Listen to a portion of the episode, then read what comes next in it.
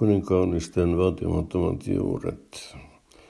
Ruotsin hävittyään Suomen Venäjälle kuningas Gustav Elias Adolf karkotettiin maasta ja valtaistuimelle nousi hänen setänsä Kaarli 13.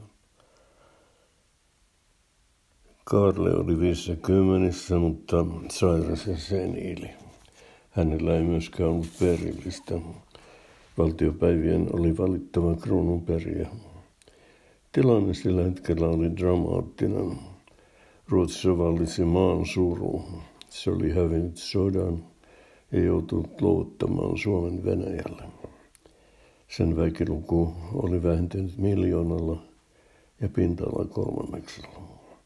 Etenkin upseerikunnan piirissä haudottiin kostoa.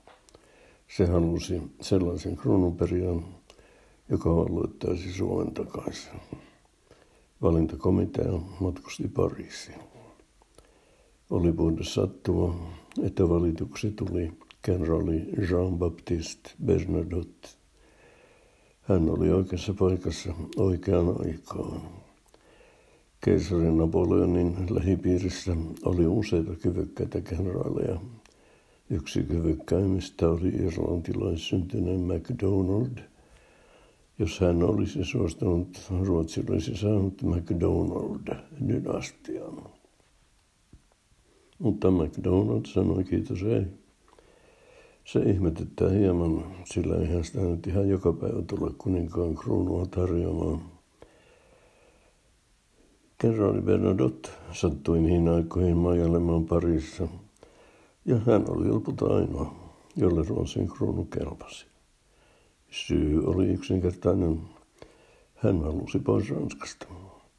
Melkein minne voin. Ruotsalaisten tarjous tuli Bernadotten kannalta otolliseen aikaan.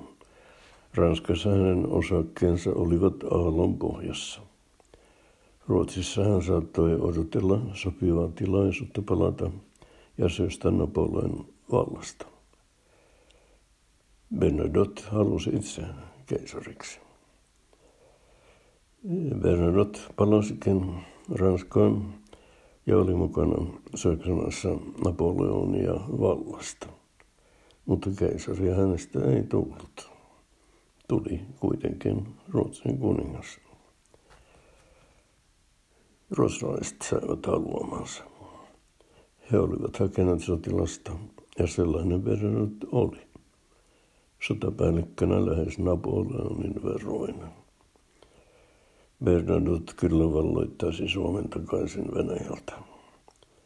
Pettymys oli suuri, kun Bernadotte ei ollut Suomen takaisin valtaamisesta tippaakaan kiinnostunut.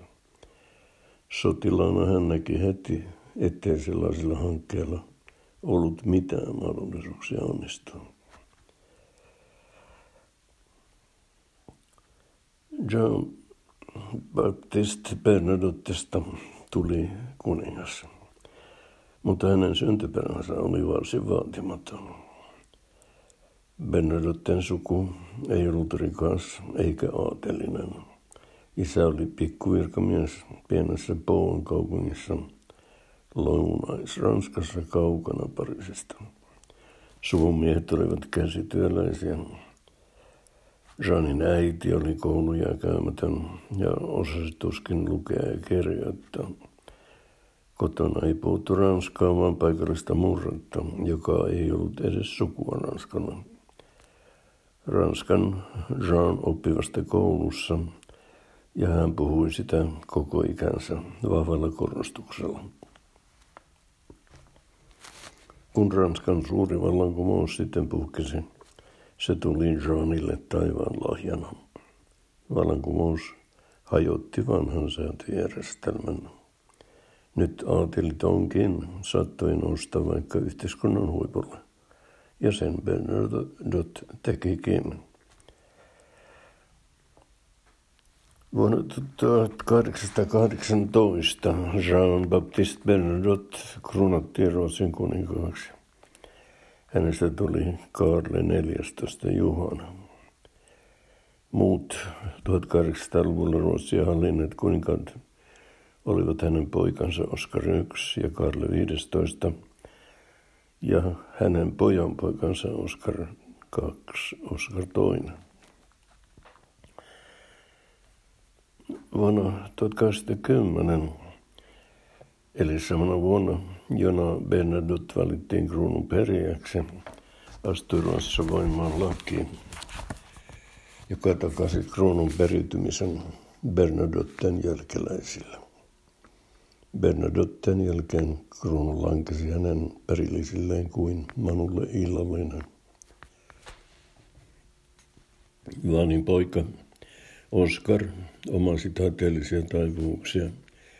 Nuorempi poika Kaarle kunnostautui etenkin naissankarina, vaikka ruumiin rakenteeltaan heiveröinen olikin.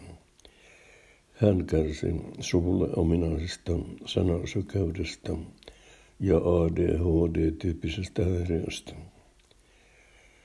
Karlen poika, josta tuli Oskar toinen, oli melkein kaksimetrinen ja majesteetillinen näky upserin univormussaan. Oskar toinen oli myöskin varsin lahjakas. Hän puhui useita kieliä, soitti urkuja ja kirjoitti runoja. Bernadotte-suvussa oli monenlaista lahjakkuutta, mutta kuninkaallinen siitä tuli vain monen sattuman kautta.